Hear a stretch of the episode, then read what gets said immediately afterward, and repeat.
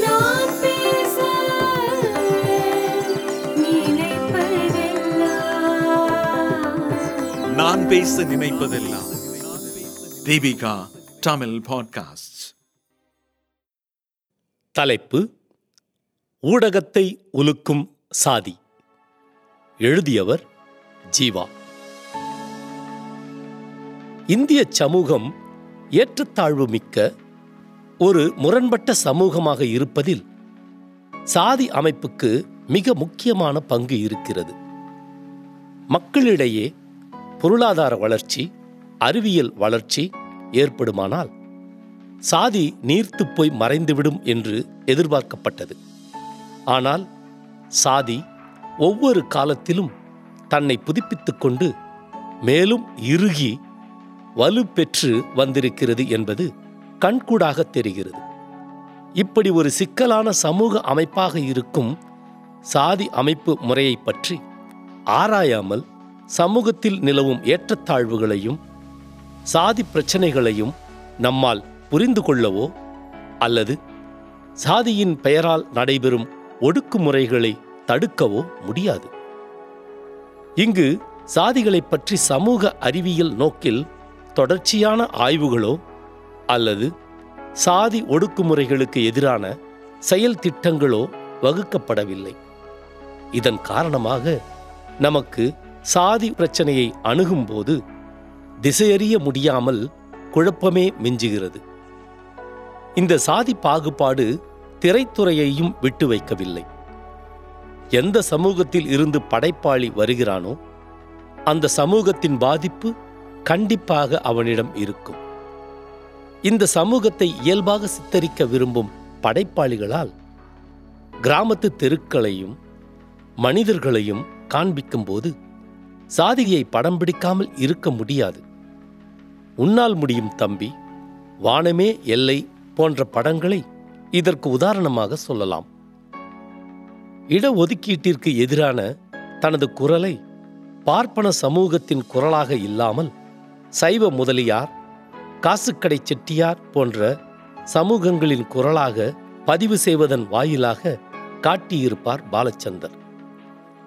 ஜாதியை பற்றியோ தமிழகத்தின் கிராமங்கள் குறித்தோ புரிதல் இல்லாமல் கார்ப்பரேட் இயக்குனர்கள் படம் எடுத்தால் அத்தகைய படங்கள் தமிழகத்தின் யதார்த்த சூழலை உணர்த்தாது. சாதி இல்லை என்று சொல்பவர்கள் போலித்தனம் நிறைந்தவர்களாக இருக்க வேண்டும். அல்லது பேதைகளாக இருக்க வேண்டும். சாதி ஒழிய வேண்டும் என்பதே நாம் முன்னிறுத்த வேண்டிய செயல் திட்டமாகும். சமூகத்தின் சாதிய உணர்வை சந்தையாக்கி காசாக்கும் சினிமா வியாபாரிகள் தற்போது பெருகி வருகிறார்கள். இடைநிலை சாதி உணர்வாளர்களே இவர்களின் இலக்கு. சாதியை சரியாக உள்வாங்கிக் கொண்டு சாதி ஒழிப்பு கருத்தியலை முன்னெடுக்கும் படைப்புகள் தமிழ்ச்சூழலில் எத்தகைய தாக்கத்தை ஏற்படுத்தியிருக்கின்றன? சாதியை ஊக்குவிப்பதிலும் ஒழிப்பு அரசியலிலும் தமிழ் சினிமா ஆற்றிய பங்கு என்ன? இப்பெல்லாம் கமர்சியல் சினிமான்னு முடிவு பண்ண உடனே நமது தயாரிப்பாளர்களும் இயக்குனர்களும் மதுரையைத்தான் கதைக்களமாக தேர்வு செய்கின்றனர். சண்டைக்கோழி திமிரு சுந்தரபாண்டியன் போன்ற திரைப்படங்களில் ஒரு குறிப்பிட்ட சமூகத்தை பிரதானப்படுத்தி காட்சிகள் இருக்கும். சுந்தரபாண்டியன் படத்தில் நானும் கள்ளந்தான் நீங்களும் கள்ளர்தான். அதனால பொண்ணை கட்டி கொடுங்க என்பது போன்ற வசனங்கள் வரும். பருத்தி வீரன் படத்தில் நம்பி வந்தவனை வாழ வைக்கிறவன் தாண்டா தேவன்னு வசனம் வரும். மதுரை நகரின் திரை அரங்குகளில் இது போன்ற வசனங்கள் கைத்தட்டலை பெறுகிறது. படிக்கின்ற மாணவர்களை சாதிய பழமைவாத மனநிலைக்கு கொண்டு செல்லும் அபாயம். ஜென்டில்மேன் படத்தில் துவங்கிய இட ஒதுக்கீட்டிற்கு எதிரான பிரச்சாரம் அந்நியன் வரை தொடர்ந்தது. சங்கரின் படங்களில் சேரி மக்கள் சுத்தமில்லாதவர்களாகவும் பொறுப்பில்லாதவர்களாகவும் வலம் வருகின்றனர். தகுதியும் திறமையும் உடைய அம்பிகள் பாதிக்கப்படுவதும் இடைநிலை சாதிகளும் தாழ்த்தப்பட்டவர்களும் அதிகாரத்தில் இருப்பதும் இந்தியா வல்லரசாக தடைக்கல்லாக இருக்கிறது. இதுதான் சங்கரின் அனைத்து திரைப்படங்களின் ஒன்லைன் ஸ்டோரி. பெரிய கவுண்டர் பொண்ணு நாட்டாமை சின்ன கவுண்டர் எஜமான் என பல படங்கள் கொங்கு நாட்டு சாதி பெருமையை பேசின. நிலக்கிழார்களின் பெருமையையும் சாதி பெருமையையும் இணைத்தே இது போன்ற படங்கள் வெளிவந்தன. கமர்சியல் ஃபார்முலாவிற்காக சாதி அமைப்பையும் இந்துத்துவ கருத்தியலையும் கதாநாயக பிம்பத்துடன் திணிப்பது தமிழ் அருள் சாமி சிங்கம் வேங்கை என அனைத்து படங்களும் அடிப்படைவாத குடும்ப அமைப்பையும் சாதியத்தையும் தூக்கிப் பிடிப்பவை சிங்கம் படத்தில் கதாநாயகன் தன் சாதி ஊர் குடும்பம் சொந்தம்தான் எனக்கு பலம் என்று சொல்லும் வசனம் முற்போக்கு சிந்தனையாளர்களுக்கு விடுக்கும் சவால். ஆரம்பகால திரைப்படங்களில் எம்ஜிஆர் சிவாஜி ஆகியோர் பிள்ளை முதலியார் சாதி கதாபாத்திரத்தில்தான் வருவர். எண்பதுகளுக்கு பிறகு கிராமங்களுக்கான தமிழ் திரை வந்தபோது இடைநிலை சாதி படைப்பாளிகளின் வருகை அதிகரித்தது. சிவப்பு சிந்தனை ஆதிக்கம் செலுத்திய சிவப்பு மல்லி திரைப்படத்தில் பள்ளு பறைகள் விடுதலை என்கிற துணியில் பாடல் வரி எழுதப்பட்டது. திராவிட இயக்க சிந்தனை புறையோடிய காலத்தில் தன்மானம் சுயமரியாதை போன்ற வசனங்கள் ஆக்கிரமித்தன. இல்லை சாதி மதமும் இல்லை என்று குழந்தைகளுக்கு எம்ஜிஆர் பாடல்கள் அறிவுரை வழங்கியதில் திராவிட இயக்க கருத்தியல் ஆதிக்கம் செலுத்தியது. திரைப்படங்களில் கள்ளரோடு பல்லரும் இணைய வேண்டும் என்று அறுபது வருடங்களுக்கு முன்னரே திராவிட இயக்க கலைஞர் கலைவாணர் பிரச்சாரம் செய்திருக்கிறார். இயக்குனர் ஜனநாதனின் பேராண்மை திரைப்படம் இடஒதுக்கீட்டிற்கு ஆதரவாக வெளிவந்த அழுத்தமான முதல் திரைப்படம். பழங்குடியினரை கதாநாயகனாக மட்டுமல்லாமல் சித்தாந்தவாதியாக சித்தரித்த விதம் தமிழ் சினிமாவின் ஆரோக்கியமான எதிர்காலத்திற்கு நம்பிக்கையூட்டுகிறது. காதல் திரைப்படம் போகிற போக்கில் சாதியின் வன்மத்தை பறைசாற்றியது. மாஸ்டர் படத்தில் கல்லூரியில் எலெக்ஷன் நடத்துவார்கள். அப்போது கௌரி கிஷன் விஜயிடம் சென்று சார் அப்ளிகேஷனில் ஜாதி சேர்க்கலாமா என்று கேட்க விஜயோ சாதிய கல்லூரி தேர்தலில் இருந்தே புறக்கணிப்போம் என்று சொல்வார். மாஸ்டர் பட விஜய் கதாபாத்திரம் மாதிரி ஜாதிவரி இல்லாத உதவி பேராசிரியர்கள் சாட்டை பட சமுத்திரக்கனி மாதிரி ஜாதிவரி இல்லாத பள்ளி ஆசிரியர்கள் ராட்சசி பட ஜோதிகா மாதிரி சாதிவெறி இல்லாத தலைமை ஆசிரியைகள் நம் கல்வி நிலையங்களில் மிக குறைவாகவே இருக்கிறார்கள். இது தொடர்ந்து நமது பள்ளி மாணவர்களையும் விட்டு வைக்கவில்லை.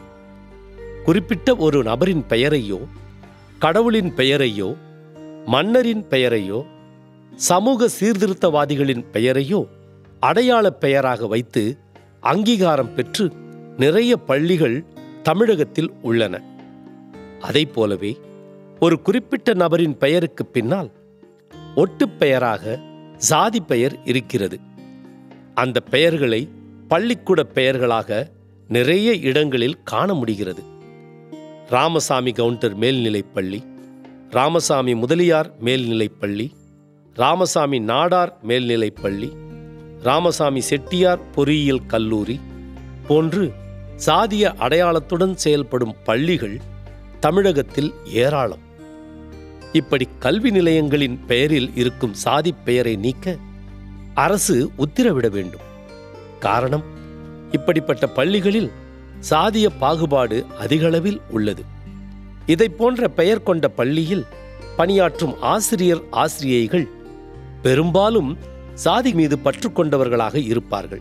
நான் கவனித்த வரையில் இந்த மாதிரி பள்ளிகளில் படித்த மாணவர்கள் எல்லாருமே வாட்ஸ்அப்பில் சாதி சங்க குரூப்பிலும் ஃபேஸ்புக்கில் சாதி பெருமை பேசும் குரூப்புகளிலும் முக்கிய உறுப்பினர்களாக இருக்கிறார்கள்.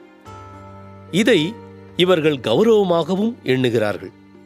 பொது சமூகத்தில் நாளுக்கு நாள் அதிகரித்து வரும் சாதி வெறியை குறைக்க மாணவ சமுதாயத்தை அறவழி சார்ந்த சமுதாயமாக மாற்றிட அரசு இது போன்ற பள்ளி பெயர்களில் உள்ள சாதி பெயரை நீக்க உத்தரவிட வேண்டும் என்பதுதான் தாழ்மையான கருத்து. அம்பேத்கர் சாதிகளை பற்றிய ஆய்வை குறிப்பிடும்போது ஒரு தலை சார்பாக ஆய்வை நடத்திச் செல்வதை தவிர்க்க வேண்டும். அறிவியல் வழியை பின்பற்றிச் செல்ல வேண்டிய இடத்தில் உணர்ச்சி வயப்படுதலை தவிர்த்து நடுநிலையில் நின்று சீர்தூக்கி பார்த்தல் வேண்டும் என்று கேட்டுக்கொள்கிறார். மேலும் சாதி பற்றிய ஆய்வில் அவர் தன்னுடைய ஆய்வுதான் முடிவான முடிவு என்று கூறவில்லை. மாறாக என்னுடைய தத்துவங்கள் தவறு என்று தெரிந்தால் நான் அவற்றை அழித்துவிட ஆர்வம் காட்ட தயங்க மாட்டேன். அவை ஏற்றுக்கொள்ளத்தக்கவை அல்ல என்று எடுத்துக்காட்டினால் அவற்றை கைவிட தயங்க மாட்டேன் என்று தெரிவிப்பதோடு சாதியை விளங்கிக் கொண்டு அதை அழித்தொழிப்பதற்கு தயாராகவே இருந்தார். அம்பேத்கரின் முதல் நூலான இந்தியாவில் சாதிகள் அவற்றின் அமைப்பியக்கம் தோற்றம் வளர்ச்சி என்ற நூல். அவரது நூற்று இருபத்தி ஐந்தாவது பிறந்த நாள் விழாவில் நூற்றாண்டை அடைந்திருக்கிறது. நூறு ஆண்டுகளுக்கு பின்னரும் அவரின் அடிப்படை ஆய்வு முடிவுகள் இன்றும் சாதி பற்றிய சமூகவியல் ஆய்வாளர்களின் கவனத்தை ஈர்ப்பதாகவே உள்ளது. சினிமா என்கிற தொழில்நுட்பத்தை சமூக மாற்றத்திற்கான ஆயுதமாக பயன்படுத்திக் கொள்ள வேண்டும். எளியவர்களின் கையில் கலை வரும்போது சினிமா நமக்கானதாக மாறும். அந்நாளை நோக்கித்தான் தமிழ் சினிமா நகர்த்தப்பட வேண்டும்.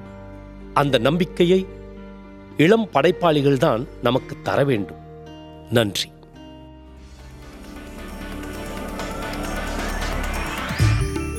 இந்த வலையொலியை தயாரித்து வழங்குவது தீபிகா ஊடக மையம். இணைந்து வழங்குவது அரும்பு பதிப்பகம் மற்றும் தொன்போஸ்கோ கல்லூரி சென்னை. குரல் வடிவம் ஏடி சாண்டோ. ஒலி வடிவமைப்பு வின்ஸ்டன். மீண்டும் மீண்டும் கேட்கத் தூண்டும். நான் பேச நினைப்பதெல்லாம் தீபிகா தமிழ் பாட்காஸ்ட் வாரம் இருமுறை சந்திப்போம். சிந்திக்க.